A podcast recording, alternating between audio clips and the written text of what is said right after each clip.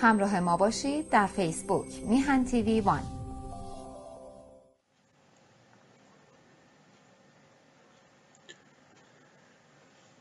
درود به همیانان ارجمندم درود به یاران و همراهان گرامی و درود به همکاران ارجمند و سخت کوش میان تیوی. و سپاس از زحمات بیشایبه و مستمر آنان برای پراکندن به قول ولتر نور نور نور نور هرچی بیشتر. امید که تلاش اونها نیز در کنار تلاش های تمام روشنگران بتواند به از پای درآوردن ظلمات حکومت ولایت فقیه یاری برساند. در هفتاد و پنجمین قسمت برنامه در شناخت هویت ملی و شناخت تاریکی ها و روشنایی های آن هستیم. در عصر شاه عباس هستیم. من پیش از اینکه وارد عصر بحث بشم دو نکته رو که یکی از یاران گرامی و همراهان این برنامه ها به من تذکر داده. یادآوری می‌کنم در برنامه گذشته فکر کنم یا یکی از برنامه هایی که در همین میان تیوی پخش شد من درباره اینکه پایه های تشیع رو در کنار شیخ صفی و فرزندانش ایلخانان مغول و تیمور کمک کردند تا مکتبی رو که بهرش به کیسه شاه اسماعیل و غزل باشا و تاتاران غیر ایرانی رفت. بنیانگذاری بکنند. برال حاصل شماری از ایلخانان نیز بود که دو تن از اونها قازانخان مغول و اولجایتو اسلام آوردند. و در برنامه قبل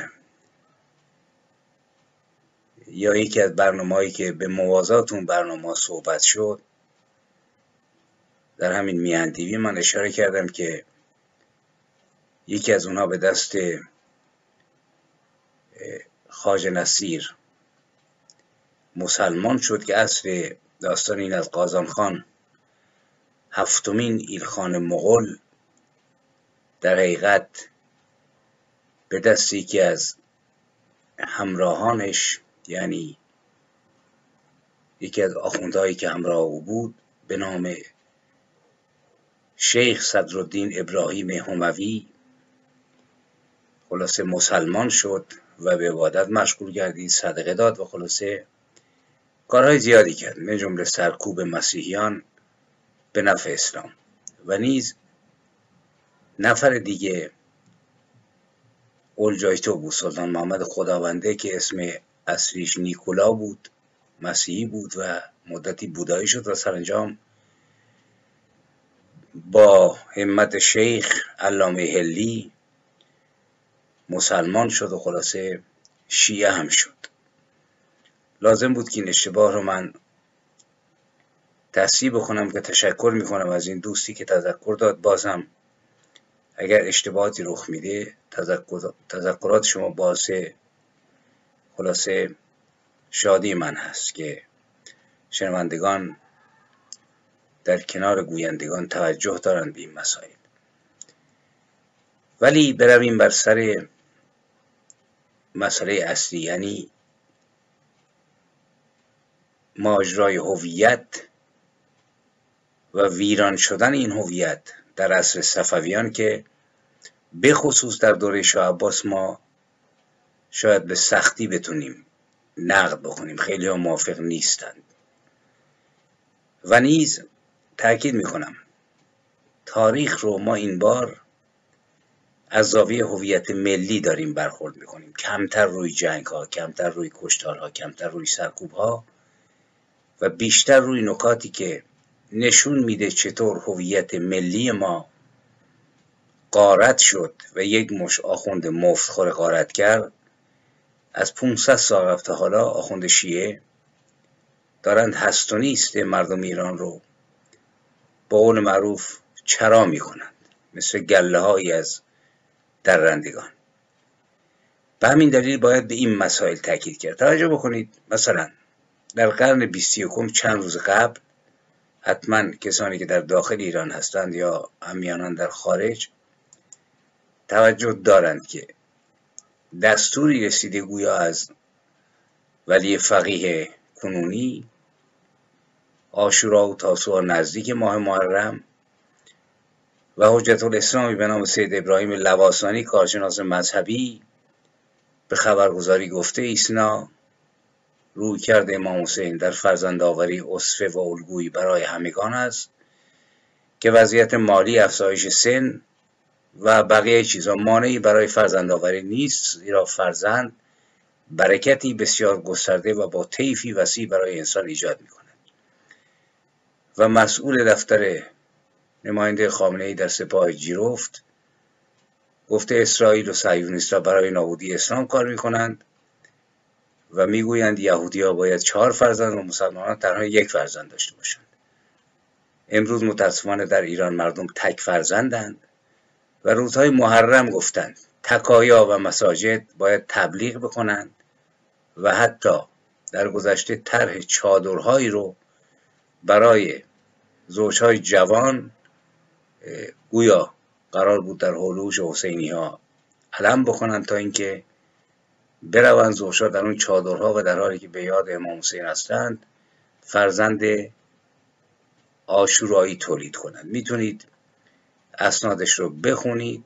حال برنامه حوزه علمیه تبلیغ فرزندآوری نسل حسینی در حاشیه محرم.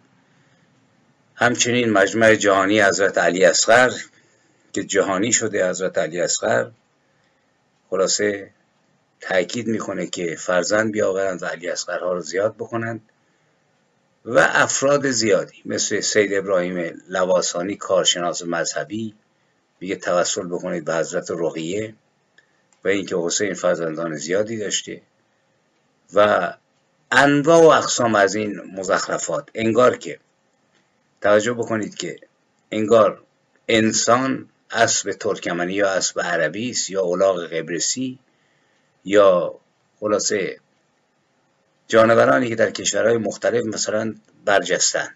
مثلا اسب عربی که خوب میدوه ترکمنی همینطور. یا اولاغ قبرسی خیلی نیرومنده. انگار که انسان نیز در زمره حیواناتی که با جفتگیری آشورایی بشه نسلش رو زیاد کرد و آخوندها توجه ندارند که انسان رو فرهنگ می‌سازه. گیرم که در حسینی ها خیمه برپا کردید و به قول خودتون علی اسقر سازی شروع شد. ولی در مملکتی که ویران است و این علی اصغرها وقتی بزرگ شوند کار پیدا نمی کنند سرکوب میشن تو خیابون به گوله میبندیدشون ضد شما خواهند شد. و این خیالات رو به کناری بگذارید و به فکر زمینی باشید زمین تاریخ که زیر پای شما میلرزد. و من این مثال رو زدم که بگویم ببینید هویت رو وقتی نابود می‌کنند در یک مملکت سه هزار ساله آخوند به دلیل منجلابی که ایجاد کرده هنوز به خودش جرأت میده. یعنی فکر می‌کنه که این لجنهایی که پراکنده هنوز وجود داره و ادهی هستند که حرفای اون رو گوش کنند و در حالی که ظرف سه چهار ماه پنج هزار بچه من شنیدم و خودم هم خوندم مواردی رو. در زبالدانی ها پیدا شده. نون ندارند بخورند اینها دارند با این ذخیره می‌خوان دور تکایا موقعی که سینه زنا سینه می‌زنند خیمه بزنند که جفتای جوان جفتگیری کرده و به قول معروف نکاح بکنند. کلمه نکاح کلمه خوبی است برای این کار چون معنی جفتگیری گویا شطورها رو با هم میده و بچه تولید کنند. ببینید این هویت است که ما باید بهش توجه بکنیم. که چه بر سر ما آوردهاند. و در این هویت سازی صفوی سنگ تمام گذاشتند و نیز در زمان شاه عباس کبیر ما که به هیچ وجه کبیر نیست به نظر من هر آن کس هم به او بر می‌خورد می‌تواند تاریخ رو بخواند. عقب ماندگی ایران رو به فحشا کشیدن ها رو چهل آدم خاری رو که همراه با شاه می‌رفتن چگین ها و متهمان رو میدریدند زنده زنده و میخوردند گوش و دماغشون رو. و نیز سربریدن پسرهاش و خیلی کارهای دیگه. اینجا مکانی است که باید رک و پوسکنده حرف زد و تاریخ راستین رو در حدی که در حد امکانات ذهنی من هست در اختیار شنوندگان و بینندگان گذاشت و نیز کسانی چون من استادانی بسیار فریخته تر آگاهتر از من می توانند بیشتر خلاصه این مسئله رو بیان بکنند. ببینید یکی از مسائلی که در مسئله هویت ملی هست مسئله فرهنگ است. در زمینه فرهنگ یکی از ستونهای هویت ملی که به شدت پس از اسلام زیر ضرب رفت و ما از اون هویتی که داشتیم و اگرچه نقایصی داشت. توهی شدیم. مقوله ادبیات و زبان ما هست که یکی از پایه های اصلی هویت ملی هست. من قبل از این هم بارها صحبت کردم. ما یک هویت حقیقی داریم. مردمی که در پهنه جغرافیایی و تاریخی ایران زندگی کردند. مثلا کردها، ترکها، آذریها، ترکمنها برای کسی که در این سرزمین زاده شده و قرنهاست بعضی ها قرنها واقعا مثل لورها مثل کردها و برخی بعدها آمدند و شهروند ایران شدند. مثل عرب ها ایرانی شده مثل ترکان ایرانی شده. آذری ها حسابشون جداست. بلوچ ها که از دیرباز فرزندان ایران بودن سیستانی ها همینطور. اینها هویت حقیقیشون اونی است که هست. یعنی لور کرد ترکمان ترک آذری است و بقیه اقوام. من از فارس سخن نمیگم چون که فارس رو نمی‌شناسم. فارس بیشتر یک فرهنگ و ما نیز زادگان همین اقوام هستیم. این هویت حقیقیشونه. ولی مجموع اینها یک هویت حقوقی به اونها داده که توی مثلا پاسپورت می نویسن ایرانی. لور ایرانی است. کسی که در مشهد متولد شده ایرانی است. و زبانی که اینها را به هم پیوند میده بدون اینکه زبانهای دیگه نف بشن. زبان نیرومند فارسی است که دشمنان زیادی هم داره که زورشون به جایی نمی‌رسه. زیرا چهارده قرن تجربه شد.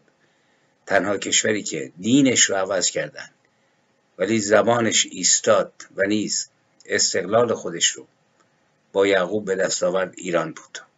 اگر قرار بود این زبان شکست بخوره زمان سلطان محمود اون شاه قدر قدرتی که همه کار می‌تونست بکنه عوض کرده بود یا سلجوقیان قدرتمند یا صفویان. ولی مقاومت کرد این زمان. تا وقتی که صفویان نیامده بودند این زبان اینقدر زیر ضرب نبود. شما نگاه بکنید چه کسانی سر برآوردند. از عطار گرفته تا مولوی تا ناصر خسرو تا سعدی. اینها یا سنی بودند یا اسماعیلی بودند. برای شیعه نبودند. تا اینکه برای دوره پرباری است. یعنی آخرین شاعر بزرگ ما جامی است.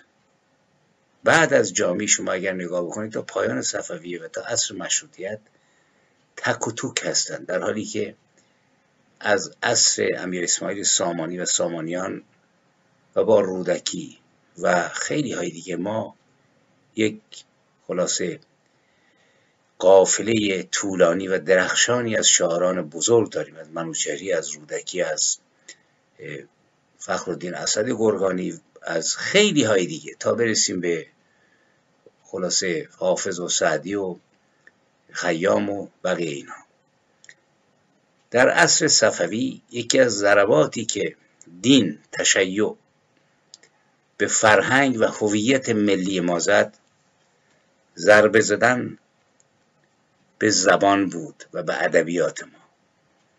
این رو باید بارز کرد باید شناخت. متاسفانه به جز تکوتوکی از بزرگان ما مثلا مثل دکتر زبی الله صفا یا دکتر زرنیکو تا قبل از خمینی چندان توجه زیادی نداشتن البته بزرگانی مثل هدایت مثل کسروی حواسشون جمع بود. ولی به طور گسترده صحبت نمی‌شد. ببینید ما اگر ادبیات و تاریخ ادبیات رو در عصر صفوی برویم و بررسی بکنیم خواهیم دید در این عصر که از جهت سیاسی از جهت اجتماعی از جهت اقتصادی اصلی بسیار مهم است. ولی از زاویه ادبی و علمی ما می‌بینیم. ما دچار ضعفیم.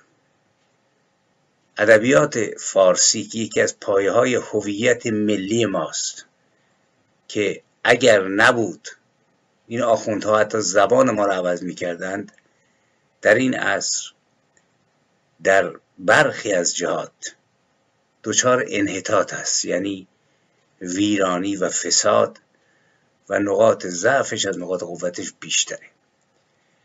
شما زبان فارسی رو در عهد شاه عباس مثلا نگاه کنید. در عصر صفوی و به خصوص شاه عباس. زبان فارسی در دوره صفویان مثل دوره تیموری دچار سراشی به انحطاط و ویرانی بود. در دوره در اوایل این دوره بود که لحجه آذری زبان آذری که از لحجات و زبانهای قدیم ایرانی است در آذربایجان تقریبا از بین رفت و جز در برخی از نقاط باقی نماند. علتش چی بود؟ تسلط و سکونت ترکان و سلطه امیران ترک و بعضی از قبایل ترک و مغول از قرن ششم به بعد این انحطاط رو شروع کرد و در قرن نهم بسیاری از مراکز عمده آذربایجان به جای آذری زبان ترکی معمول شد و ولی تا آغاز دوره صفوی تکلم به ترکی عمومیت نداشت. و این ترکی هم که در آذربایجان بود یک لحجه مختلطی است از آذری و عربی و مقدار کمی از ترکی که تحت تسلط قواعد دستوری ترک در اومده ولی در دوره صفوی خیلی مهمه که ما بدونیم پادشاهان صفوی که ترک نژاد بودند به طور خاص علاقه خاصی به زبان ترکی داشتند و بیشتر اصطلاحات درباری و دیوانی خودشون رو به ترکی خلاصه رواج دادند و حتی سرسلسله این سلسله یعنی صفویان شاه اسماعیل صفوی که شاعری متوسط بود دیوان ترکی داره و خطایی تخلص می‌کرد. جالب اینه که ما بدونیم در همون دوره ای که زبان فارسی زیر ضرب رفته بود در دوره صفویان یعنی یکی از پایه های جدی هویت ملی. حذفش بکنید ببینید که این چسبی که ما رو به هم چسبونده به عنوان زبان ملی ما. در کنار هویت ملی ما و با تاکید روی هویت حقیقی ما یعنی زبان حقوقی زبان ملی. در همین دوره در عثمانی زبان فارسی به شدت مورد علاقه اخشار گسترده بود به خصوص سلاطین و عمرای عثمانی و در آسیای صغیر شیوع داشت و نفوذ فارسی تا تا. قرن 19 بیستم نیز ادامه داشت. ولی کم کمک او هم رو به زوال رفت. این رو تاکید می‌کنم که در حالی که زبان فارسی در دوره صفویان حتی در اصل شاه عباس در حال خلاصه انحطاط بود در سرزمین هایی که تحت سلطه عثمانی بود و نیز در هندوستان در سرزمین پهناور هند رواج داشت مورد تایید بود و این زبان از دوردست های تاریخ از زمان سلسله غزنوی و قوری و ممالیک قوری خلاصه مورد حمایت قرار گرفت گسترده شد مراکز معتبری برای گسترش زبان فارسی تأسیس شد. شاعران نویسندگان فارسی زبان در سرزمین هند به وجود آمدند و به خصوص سفر و مهاجرت شماری از شاعران و نویسندگان ایرانی به هندوستان از ماورانار و خراسان رفتن هندوستان موجب شد که زبان فارسی قوت بگیره دیوانها و دفترها به فارسی نوشته بشه و اینقدر زبان فارسی در هندوستان نفوذ کرد که برخی حتی فکر می‌کردن گویا منشأ و مرکز اصلی گسترش زبان فارسی هندوستان نه ایران. در, در دوران سلاطین آل بابر از رونق نیفتاد. اگرچه لطمه خورد این رو تاکید کردم که بدانیم در خود ایران در عصر صفوی یکی از پایه های هویت ملی ما زیر ضرب بود در کنار رونق زبان آخوندها و اندیشه آخوندها. حالا شعر فارسی را اگر در از صفوی نگاه بکنیم بحث مفصله. من فقط اشاره وار می‌گذارم. ببینید ما در اصل صفوی به جز دو سه تا شاعر در عصری که میگن که ایران یک پارچه شد گسترده شد بازرگانیش رونق گرفت نمی‌دونم هویت ملی اسلامی پیدا کرد ما از شاعران خبری نمی‌بینیم. شاعران بزرگی که نمایندگان زبان و فرهنگ مردم ایران باشند. شما نگاه بکنید. مراجعه بکنید به دوره سامانی رودکی دوره غزنوی فردوسی دوره سلجوقیان خیام و انبوهی از این شاعران. و اینها از بین رفته بودند و در دوره صفوی اساسا شاعران شاعرانی متوسط رو به ضعیف بودند اطلاعاتشون از زبان فارسی و فرهنگ فارسی بسیار کم بود. به جز این دربار نیز از شاعران حمایت نمی کرد و به همین دلیل شعر از دربار بیرون رفت. تاکید می‌کنم قدیم مثل الان نبود که مراکز تبلیغ و تایید زبان و ادبیات در دست عموم باشه.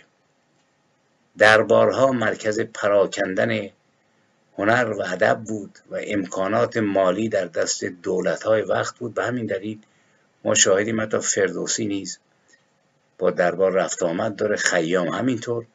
و اکثر شاعران ما و 400 شاعر فارسی میگن در دربار سلطان محمود غزنوی فعالیت داشتن. در دوره صفویان جای اینها رو آخوندها گرفتن. و شاعرانی که آخوند مسلک و آخوند صفت بودند و به همین دلیل زبان پرشکوهی که بلافاصله پس از اون یکی دو قرن اول ما بر زبان رودکی روانه دیدیم. بوی جوی مولیان آید همی. یا زبانی که آدم نگاه می‌کنه مثلا شعر منوشهری دامغانی رو هزار سال قبل. ای باد فدای تو همه جان و تن من. از بیخ بکندی ز دل من حزن من. آزاد رفیقان من چون که بمیرم. از برگر سبز بسازید کفن من. و از دانه انگور بسازید هنوتم تا جایی که میگه. در سایه رز اندر گوری بکنیدم تا نیکترین جایی باشد وطن من. یعنی مرا در زیر یک درخت انگور دفن کنید. از اون خلاصه شرابیه های منوچهری است. با زبانی فاخر یا زبان فردوسی. زبان خاقانی زبان خیام با اون زبانی که کهنه ناشدنی است. این زبان ها رفت دنبال کارش. ما دیگه شاهد اینها نبودیم. زیرا زبان فارسی ضربه خورد سوس شد. وقتی که شما شعرهای دوره صفوی رو بخونید می‌بینید که تا دلتون بخواد مرسی سرایی مت ائمه دین. خلاصه تعریف از پادشاهان و سیاست های مذهبی اونها. اینها جای ادبیات آزاد ما رو گرفته جای ادبیات خیامی رو جای ادبیات سعدی رو جای ادبیات حافظ و منوچهری رو که پروبالشون باز بود. ولی در این دوره از این خبرها نبود.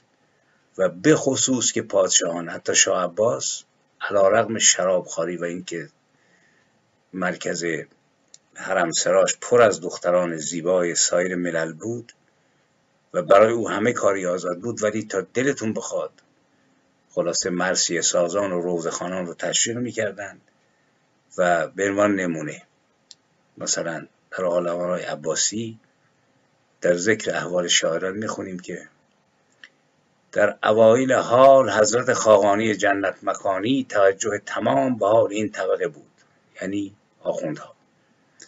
و در اواخر ایام حیات که در امر به معروف و نهی از منکر مبالغه عظیم میفرمودند چون این طبقه الیه را وسیع المشرب شمرده از صلحا و زمره اتقیا نمی‌دانستند زیاد توجهی به حال ایشان نمیفرمود. یعنی شاعران رو. من اشتباه گفتم یعنی در اول ایام حیاتش توجه می‌کرد به شاعران ولی آخرش خلاصه گفت که اینها مزر هستند و از دربار اونها راند به طوری که خلاصه اینها دیگه شروع کردن به مداهی ایشون من جمله محتشم کاشانی شاعر مرسی سرا و نوه خان ما قصیده قرار در متان حضرت و قصیده دیگر در مد مخدره زمان شهزاده پریخان خانم به نزد درآورد و از کاشان فرستاد به حضور اینها و خلاصه اوضاع این چنین بود. یعنی حمایت نمی کردن مرثیه سرایی و مدح ائمه جای اونها رو گرفت. زبان ترکی در حقیقت شد رقیب زبان پارسی به طوری که شاعران ایرانی دست به مهاجرت زدن. درست مثل دوره خمینی شما نگاه کنید از ساعدی گرفته دکتر اسماعیل خویی میم سحر نمی‌دونم میم آزرم نعمت میرزازاده خانم مینا اسدی. خلاصه 90 درصد هنرمندان ما روانه خارج شدن. چون جانشون در خطر بود. میکش رژیم خمینی. حالا شاه عباس رو نمی‌دونم شاهان دیگه نمیکشتن. مستمری رو قطع می‌کردن. ولی اینها میکشتند. به همین دلیل ما می‌خوانیم تنها در عهد اکبرشاه گورگانی پنجاه و یک شاعر از ایران به هندوستان رفتند و در دربار پذیرفته شدند. و این توجه به حدی بود که حتی بعضی از شاعران از آن به عنوان مضمونی برای بیان کسرت استفاده کردند و گفتند که اگر هندوستان نبود ما هم نبودیم. صاحب تبریزی میگه همچو عزم سفر هند که در هر دل هست رقص سودایی و در هیچ سری نیست که نیست. یعنی راه برده به ادبیات. کلیم کاشانی از شاعران نامدار این دوره وقتی برمیگرده از هند میگه اسیر هندم از این رفتن بیجا پشیمانم. کجا خواهد رساندن پرفشانی مرغ سمبل را؟ به ایران می‌رود نالان کریم از شوق همراهان به پای دیگران همچون جرس طی کرده منزل را. ز شوق هند زان چشم حسرت در قفا دارم که روحم گر به نمی بینم مقابل را و همشون خلاصه مجبور شدن که از هندوستان به خوبی یاد بکنند. و این رفتن سبک هندی رو زایید که اگرچه سبکی است خلاصه دارای ظرف بسیار و ایراد مزامین ولی اشکالش این بود که خلاصه یه مقداری عوامانه شد. یعنی به جای اینکه شاعر بیاندیشه واقعا در بند این بود که زلم زیمبوهای شعر رو بیشتر بکنه و این باز هم زبان رو ضعیفتر کرد بدونی که ما از خوبی های سبکندی بگذریم. و این بحثی جداگانه است که فقط من اشاره کردم که چه وضعیتی رخ داد. باید رفت و سخنوران دوره صفوی رو حتی در عطف شاه عباس رو دید که شاعرانی که فرهنگ می‌سازند مجبور به مهاجرت شدند تضعیف شدند زبانشون ضعیف شد. زبان فردوسی و حافظ و خیام افتاد در دست یک عده‌ای که شروع کردند به مدداهی و مرسی سرایی. و اینها هم شکل رو از بین بردند و هم در محتوا در حقیقت به نوعی سمپاشی در اذهان بود. زیرا ادبیات یکی از مهمترین خلاصه جویبارهایی است که اذهان رو به صلاح آبیاری می‌کنه. حال شما برید کتاب های اون داره رو ببینید و مقایسه بکنید با کتاب هایی و مجموعه هایی که قبل از اون ایجاد شده بود حتی در عصر مغول ها و تیموریان. برجسته این شاعر این دوره کریم کاشانی است صاحب تبریزی و وحشی بافقی. و بقیه اونها شاعرانی هستند که چیز زیادی به قول معروف بارشان نیست. حال برویم به سراغ فیلسوفان اونها ببینیم که اینها چیکار کردند؟ و نیز نصر فارسی در عصر صفوی وضع بسیار اسفباری داشت. موازین لغوی و ادبی که بزرگان قبل ایجاد کرده بودند کسی رعایت نمی کرد. سطح سواد اومده بود پایین و خلاصه در یک کلام ضربه بسیار سنگینی به هنر و ادب فارسی به ادبیات ما به زبان ما خورد و باید رفت و آثار اون دوره رو خواند. هنرمندانشون رو شناخت فقط من در به صورت کلی تاکید می‌کنم که ما ضربه شدیدی خوردیم به دلیل که پادشاهان صفوی این چنین برخورد می‌کردن. و وقتی ما می‌خوایم دوره شاه عباس رو ببینیم که آقا کشتی سازی رونق پیدا کرد پرتغالی ها رو بیرون کرد نمی‌دونم. اینها باید دانست که فرهنگ این دوره رو امثال شیخ بهایی ساختند.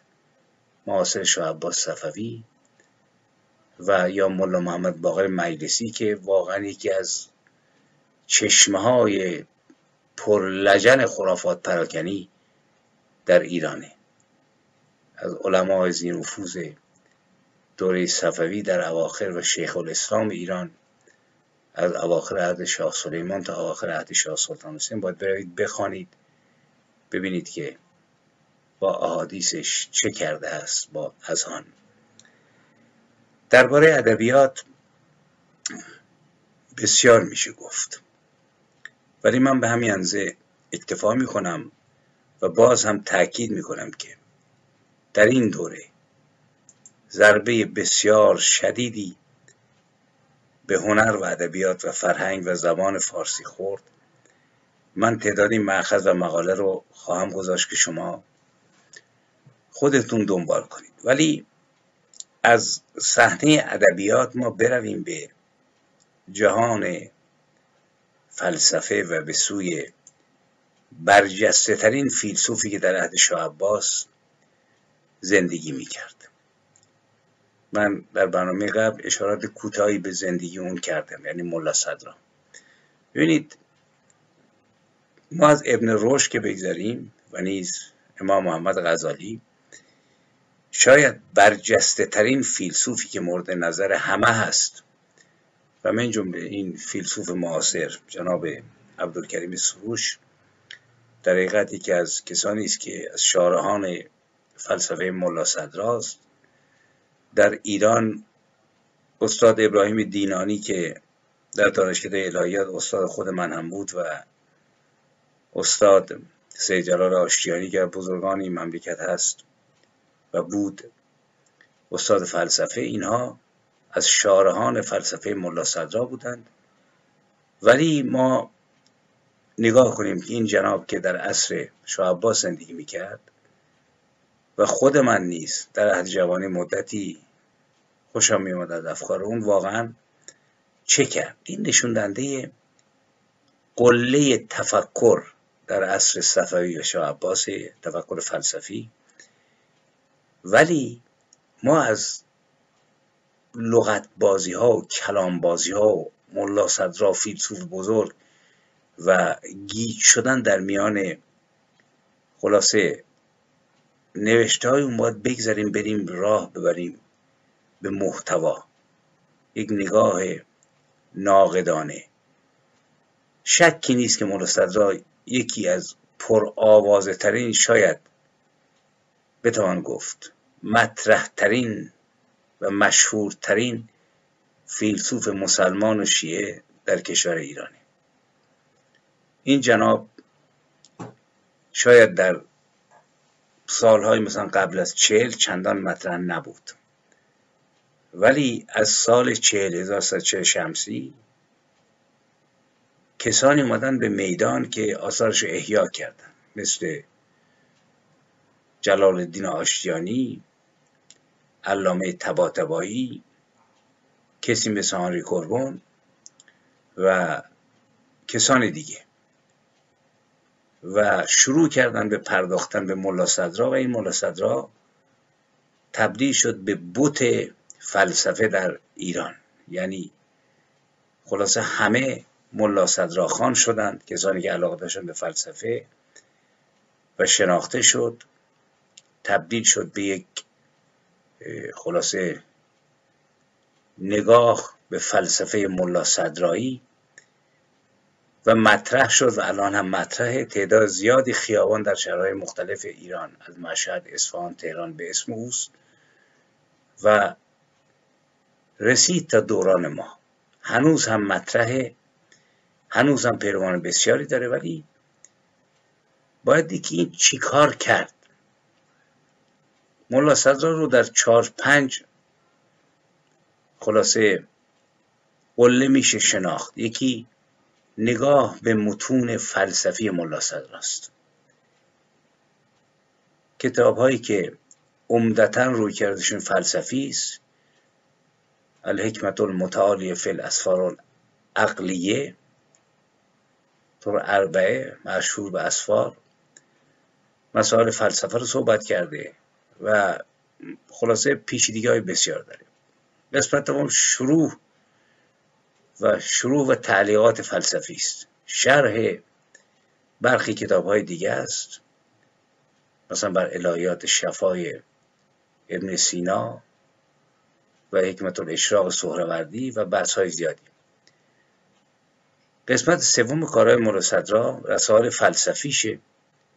مثل رساله زاد المسافر رساله فی رساله فی و انواع رساله های فراوان. چهارم آثار تفسیری قرآنی اوست که ملا صدرا یک ملای واقعی بود. اسرار آیات الهی تفسیر قرآن کریم شرح اصول کافی رساله متشابهات قرآن و سوره توحید و اینها. و آثار متفرقه که پراکنده های اوست. شکستن بوتهای جاهلیه. رساله سعصر با در اینها به دنبال گشت و در میان اینها جایگاه سیاست رو در اندیشه ملا صدرای فیلسوف دید. اینجاست که ما می‌تونیم ملا صدرا رو بشناسیم. ملا صدرا ببینید یک آخوند بود از نظر من. من وقتی که برخی از آثارش رو خوندم و توجه کردم تمام نگاه من از عصر جوانی پاک شد نسبت به این آدم. زیرا وقتی که ما یک شخصیت فلسفی شخصیت ادبی مثل فردوسی یه شخصیت فلسفی مثل خیام مثل حافظ مثل زکریای رازی مثل میرزاخان کرمانی مثل کسروی رو بررسی می‌کنیم باید ببینیم تاثیر اونها در زندگی اجتماعی چه بوده؟ آیا جلو بردن؟ صادق هدایت با کتاب علوی خانم و نمی‌دونم حاجی آقا و همسر اینها. علا رقم این که خودش تلخ بود و سرانجام خودش رو کشت. تاثیر مثبت داره یا منفی؟ ملا صدرا رو از اون پیچیدگی هایی که بعضی دوست دارن برای برخی ملا صدرا و امثال ملا صدرا هویتند. طرف دوست داره که ملا صدرا شناس باشد خلاصه بهش احترام بذارن. یک لباس این برای اون بدون که توجه بکنه که آقا جان این تاثیر اجتماعی و سیاسی اون چه بود؟ استاد ارجمند من جناب سید جلال آشتیانی که البته من واحدهای زیادی باش نداشتم ولی خب انسانی بود که اون موقع برجسته ترین شاید یکی از برجستگان فلاسفه ایران بود. یا آقای ابراهیم دینانی. انسان خوبی بود خوشخرد مهربان با دانشجوها. الان هم فعال عمرش دراز بود 82 سالشه. و بقیه. یا جناب علامه طباطبایی که دنبال مولا صدرا بود. ببینید چه چیزی در جامعه ما این فیلسوف عصر صفوی و زمان شاه عباس و برجسته ترین فیلسوف این مملکت نامآورترین انجام داد. من بارها تاکید کردم. در چهارچوب مذهب نمی‌توان فیلسوف بود. ملا صدرا وقتی که چهارچوب ذهنیش توی قفس اسیره نمی‌تونه فیلسوف باشه. درست هم عصر ملا صدرا در قرن شانزدهم در اروپا ما اراسموس رو داریم. یا ماکیاور رو که این همه بد میگن ازش. ولی ما درست نمیشناسیمش. رنسانس شروع شده بود و داشت به نتیجه می‌رسید. ولی برجسته ترین فیلسوف مادر از صفوی که این همه آقا اوجش از شاه عباسه به راستی چه می‌کرد؟ برویم به سراغ جایگاه سیاست مثلا در اندیشه ملا صدرا. ببینید ملا صدرا شریعت و سیاست رو در کنار هم بررسی می‌کنه. ببینید میگه سیاست را حرکتی سیاست که مبدع آن از ناحیه نفس جزئی است. این چیزایی که این مقدار نفس جزئی و کلی خیلی رو قلقلک میده و خلاصه تو این دریای لغات خودشون خودشون رو گم می‌کنن. ولی باید بریم به محتوا. و این حرکت تابع حسن اختیار افراد بشری است که به اعتقاد خیش انسانها را در یک نظام که آنها را اصلاح می کند جمع می آورد پس سیاست چیز خوبی است. اینجا ملا درست میگه. ولی این جناب که یک آخوند تمام ایار غیر فیلسوفه و جز من تیز با صحبت کنم. جز به گستردن اون تاریکی ها کاری نکرد ملا صدرا. سیاست رو به دو بخش الهی و انسانی تقسیم می‌کنه. ببینید سیاست الهی سیاست انسانی. میره تو قفس مذهب. این جناب فیلسوف و سیاست الهی را بر مجموعه تدابیر منطبق می کند که از طرف شارع مقدس برای اصلاح حیات انسانی در نظر گرفته شده است. ایشان از این نوع سیاست به سیاست عادلانه و آمرانه سنت عدل قانون و عدالت و سیاست دینی تعبیر می کند هدف نهایی سیاست الهی سوق دادن تمام بشر به جبار الهی و دستیابی به عنایت و رحمت پروردگار است. یعنی سیاست انسانی کشک. نان را مجانی می‌کنیم آب را مجانی می‌کنیم هندوانه را مجانی می‌کنیم پروردگار مجانی می‌کنه. اومدیم شما را آخرتتون رو درست بکنیم. بشر با سیاست اجتماعیش می‌خواد زندگی خودش رو این کره سر و سامان بده. ولی شارع که میاد و می‌خواد حیات انسانی رو اصلاح بکنه بنابراین سیاست انسانی میره دنبال کارش. یعنی همین ولایت فقیه. سیاست انسانی که همان تدابیر انتخابی انسانها برای اصلاح جامعه است را در صورتی باید پذیرفت که این سیاست از شریعت منفک نباشد. توجه بکنید.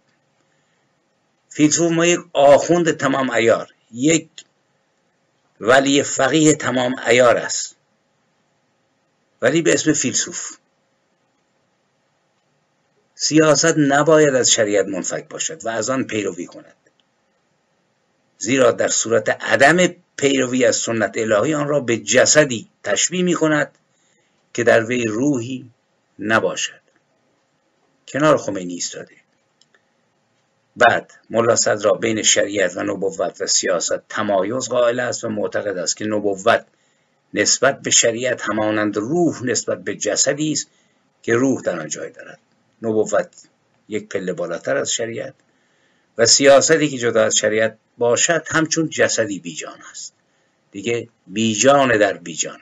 یعنی دو ضرب باید سیاست بنده و زنجیری و برده یعنی عبدالله کامل در شریعت باشد. و این رو حالا جان حسنزاده آمولی تفسیر کرده که خودشم از فرزندان ملا صدرا از فکری. و بعد یک بحث هایی که فقط گیج کننده است می‌تونه آدم رو دهنش وا بذاره. تفاوت سیاست و شریعت از نظر مبدع از نظر مبدع سیاست نفس جزئی است نه نفس کلی. و این حرکت تابع اختیار افراد بشر است. اما مبدع شریعت نهایت سیاست است.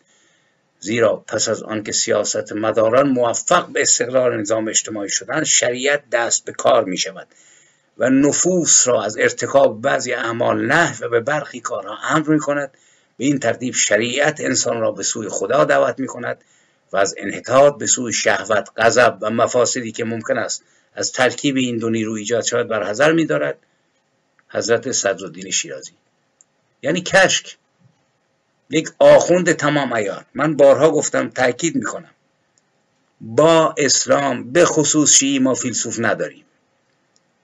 فیلسوف با فلسفه خودش توجیه کننده شریعت است و هر آنچه که شریعت می‌گوید و نبوت می‌گوید و توجه نداره دیگه که نبی چه کرد در مدینه در ده سال. کشتارها چه بود؟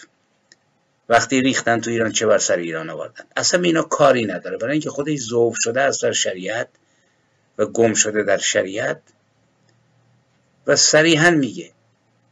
تفاوت سیاست و شریعت از نظر قایت نهایت و قایت سیاست اطاعت از شریعت می باشد. سیاست برای شریعت توجه بکنید. سیاست برای شریعت مانند عبد یعنی برده است نسبت به مولای خود که گاهی از وی اطاعت و گاهی نافرمانی و معصیت می نماید. چنانچه سیاست از شریعت پیروی کند ظاهر عالم مطیع باطن آن می گردد. ظاهر عالم. و در این هنگام آسایش و ایمنی از امور رنج دهنده به دست میآید. و انسان به سوی خیرات و کمالات کشیده می شود اما هرگاه سیاست از شریعت اطاعت نکند و در برابر آن اسیان ورزد احساسات انسان بر آرای کلی و ادراکات عقلی و غلبه خواهد کرد.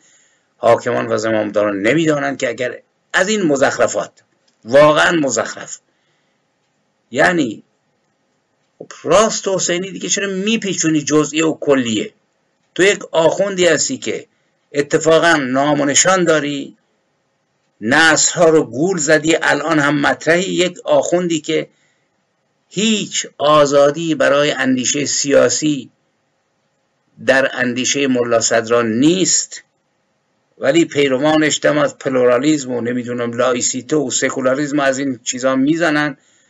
در حالی که خودش میگه آقا سیاست باید نوکر شریعت باشه ولی فقیه باید اون بالا بشینه. تعارف که نداریم. حال.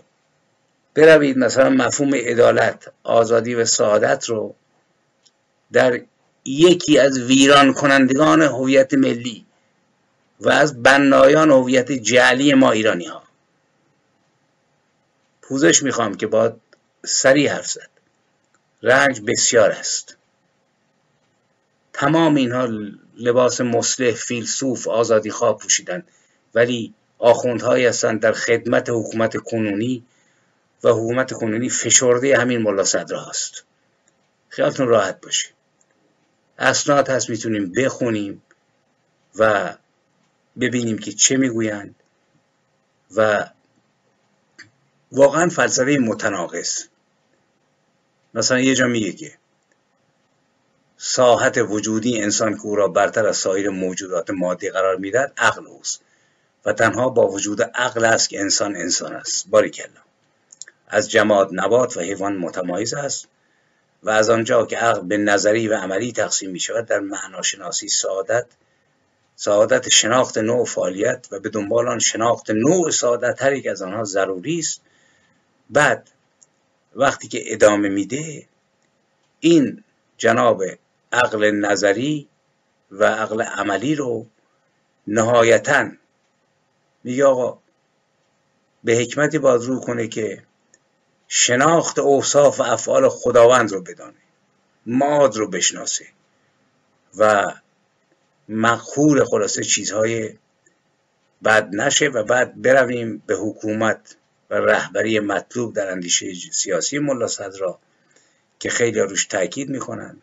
مدینه فاضله ای داره که میگه که در این مدینه ما چه کیفی می‌کردیم؟ در دانشکده که تدریس می‌کردن که آقا مدینه فاضله و شهر آرمانی مثل یک بدنه که اعضای بدن همه همدیگه رو تکمیل می‌کنند رئیس جامعه به مسابقه قلب است.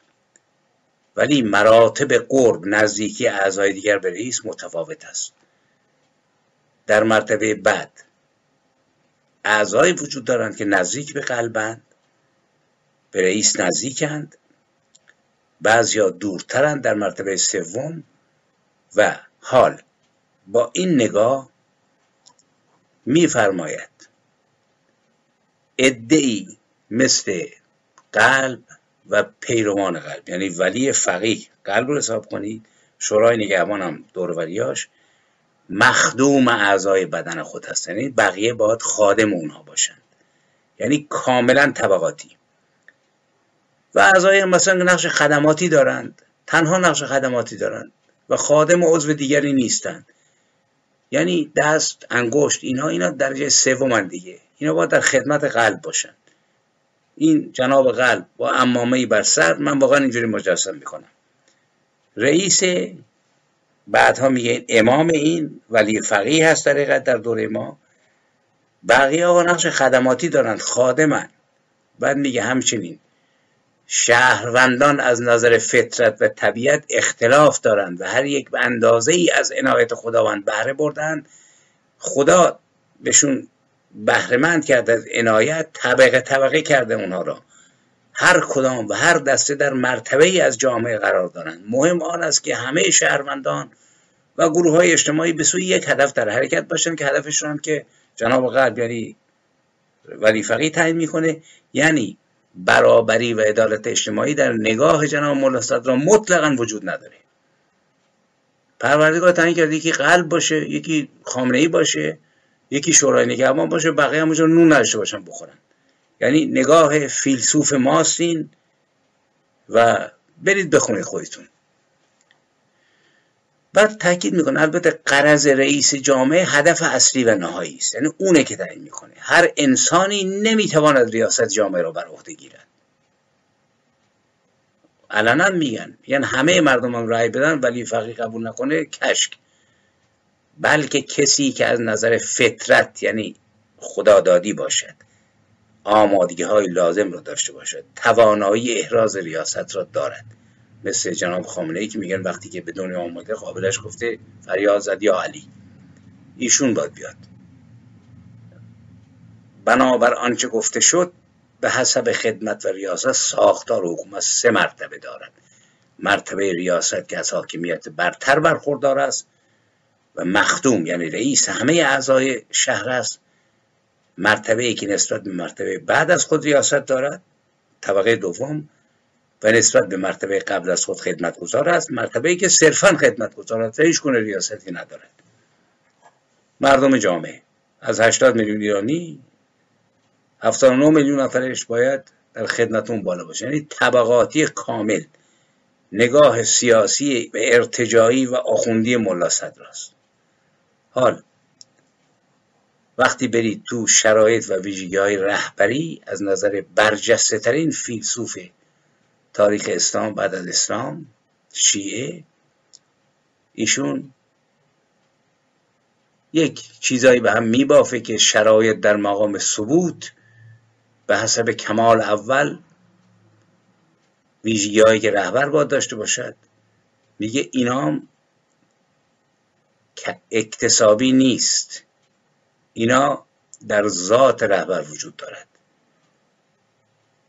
در شرایط ثبوتی رئیس جامعه مسئله چنین است. پس چنین کسی سزاوار سروری است. میگه مثلا یه طبیب طبیبه. کسی بهش مراجعه بکنه طبیب مراجعه نکنه طبیبه. رهبرم این تیپی سروره. خواه مردمان از او فایده گیرند و یا بر اثر گمنامی با نیکان و دوری جستن او از اشرار و گوشگیری برای عبادت خداوند و همگونی با نیکان و معصومین کسی از او فایده نبرد. با این همه او رهبر است. یعنی تفکر آخوندی که از قدیم اینها خلاصه طلبگار بودن میگه این رهبر وجود داره ولی کسانی اصلا به اون گوش نمیدن و پیشوا و امام گمنام هست و بعد پیچیده می‌کنه اینا دیگه. یعنی در حقیقت تو قفس کارش پیچیدگی است که افراد زیادی رو خلاصه گیج بکنه مثل بنده رو در سن 20 سالگی و پیرو خودش بکنه که بعد سالها باید بدونیم که خلاصه این چی می‌گفت و میره تا موقعی که کار کرده ویژه حکومت رو توضیح میده که تنظیم امور معیشتی مردم که می‌بینیم نمی‌کنن. تنظیم امور معنوی به گونه ای که مردم به قرب الهی برسند که این رو خوب می‌کنن آخوندها رسیدیم به قرب الهی. یادآوری امور آخرت و قیامت کار رهبر روزخونی سینه زنی هدایت مردم به راه راست که شاهدیم مجازات مجرمان و قانونشکنان و تامین امنیت که شاهدیم که دارن همین اعلام کردن سه نفره می‌خوان چشماشون رو در بیارن به خاطر اینکه کاری کردن که چشمی که نابینا شده به اعدام های هر روزه و قایت حکومت در مدینه فاضله ای که اسمش فاضله نباید گذاشت چیزی که باید گذاشت. که این ملا ترسیم می کند قایت نهایی وجود انسان خلاصه معرفت وجود صفات و فعل خداوند است. یعنی باید خدا رو بشناسه این خلاصه فشرده اندکی بود از تفکر ارتجایی برجسته ترین فیلسوف ما. حال اگر که این جناب رو مقداری بیشتر شما برید توی زندگیش واقعا در برخی موارد تعجب خواهید کرد که این کسی که ستون بالا بلند فلسفه ماست و در 20 سالگی در حقیقت مصادف بود با حکومت شاه عباس بزرگ در اصفهان و کلی خلاصه تدریس کرد کتاب نوشت. در ایران روز اول خرداد هر روز سالگرد بزرگداشت ملا صدرا سرایگر بزرگداشت زکریای رازی خبری نیست از بزرگداشت یعقوب لیس خبری نیست یا ستارخان و خلاصه ایشون که الان هم در بصره مرد الان هم در نجف در اون کنار مزار علی ابن ابی طالب دفنه در سحن حرم ایشون در ایران خلاصه چهره است که هم فلسفهش تدریس میشه هم اساتیدی که اونها هم هیچی نمی‌فهمن به نظر من. یعنی ارتجا پراکنند اگر که به جای این پیشیدن در این کلمات عجیب غریب فلسفی که خودشون ارضا می‌کنه تفکر سیاسی ملا صدرا در مقابل مردم میذاشتن که اساسا به یک بافت ولایت فقیهی غیر قابل تغییر معتقده. و مردم یه مش گاو و گوسفند فقط در فلسفه ملا صدرا بیشتر نیستند و همه چیز الهی است. یعنی همین بساطی که الان اونجا هست خیلی خدمت می‌کردن. حال. کلی حرفای دیگه هم زده. عرفان شیعی نمی‌دونم. میگه شیعه اصلا می‌تونه عرفان داشته باشه. عرفان شیعه همین سینه زنی و زنجیر زنی و تو سرزنیه و اگر عرفانی هم وجود داره من بارها گفتم. حاصل تناقض از نه حاصل وحدت با اسلام. عارفان بزرگ ما. اینا کسانی بودند که یک گریزگاهی پیدا کردند فرار کردند به عرفان قبل از اسلام رو ترکیب کردند و خیلی هم سر از دست دادن مثل سهروردی مثل منصور حلاج و خیلی های دیگه. ولی خب حالا شما برید تو هستی شناسی ملا صدرا سرگیجه خواهید گرفت. وجود مقدم بر ماهیت هست می‌دونم هر شی اول باید وجود داشته باشد تا بتواند ماهیت داشته باشد. خب معلومه باید وجود داشته باشه. از کرامات شیخ ما این است. شیر را خورد و گفت شیرین است. معذرت می‌خوام که مقداری تون صحبت می‌کنم ولی چاره ای نیست. یا حرکت جوهری که من خیلی دنبالش بودم سالها. این تفکر این ملاست. شاگردان زیادی تربیت کرد. مولا محسن فیض کاشانی عبدالرزاق لاهیجی قوام الدین تبریزی نیریزی و خیلی دیگه که به اصطلاح فلسفه اون رو گستردن ولی جالبه بدونید که در هنگامی که در ایران زنان دارن می جنگند زن ایرانی و خرخره ملایان رو به دست گرفتند جناب ملا صدرای ما درباره زنان چه می‌گوید این فیلسوف برجسته؟ زنان رو از زمره حیوانات می‌دونه. حالا آخوندهای مقدار توجیه می‌کنن ملا صدرا می‌گوید زنان در زمره حیوانات هستند. در کتاب مشهورش اسفار زنان را در زمره حیوانات می‌داند و ملادی سبزواری که از شارهان حکمت متعالیه ملا صدراست در حاشیهش بر اسفار استقبال می‌کنه و جناب ملا صدرا در اسفار می نویسد و از جمله فواید آفرینش زمین برای انسان این است که خداوند آن را بستری برای زاد و ولد حیوانات گوناگون قرار داده است. بعضی برای خوردن هستند بعضی برای سواری و زینت و بعضی برای حمل بار خلق شدند و بعضی از این حیوانات هم برای ازدواج خلق شدند. یعنی زنها. حاج ملادی سبزوری که اون نیز فیلسوف نامداری است به اصطلاح. می‌گوید این که ملا را زن را در زمره حیوانات قرار داده است اشاره لطیف به این موضوع است که زنان به دلیل ضعف عقل و جمودشان بر ادراک جزئیات و میلشان به زینتهای دنیا نزدیک است که حقیقتا و صداقتا ملحق به حیوانات زمان بسته شوند. چه اینکه سیره اغلب آنها چون حیوانات و چارپایان است. ولکن خداوند متعال بر آنها صورت آدمی پوشانده است تا مردان از معاشرت و ازدواج با آنان مشمئز نشوند.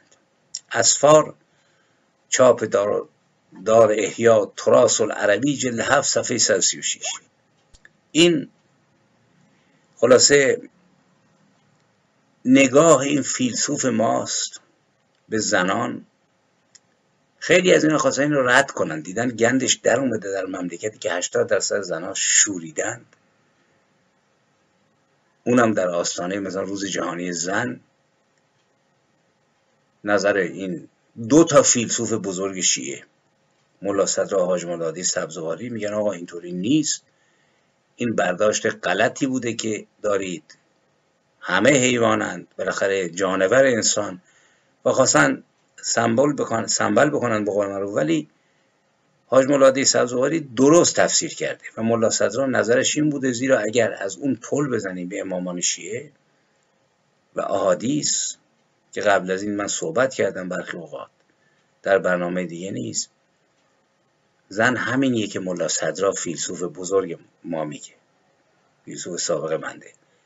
فقط اون نیست.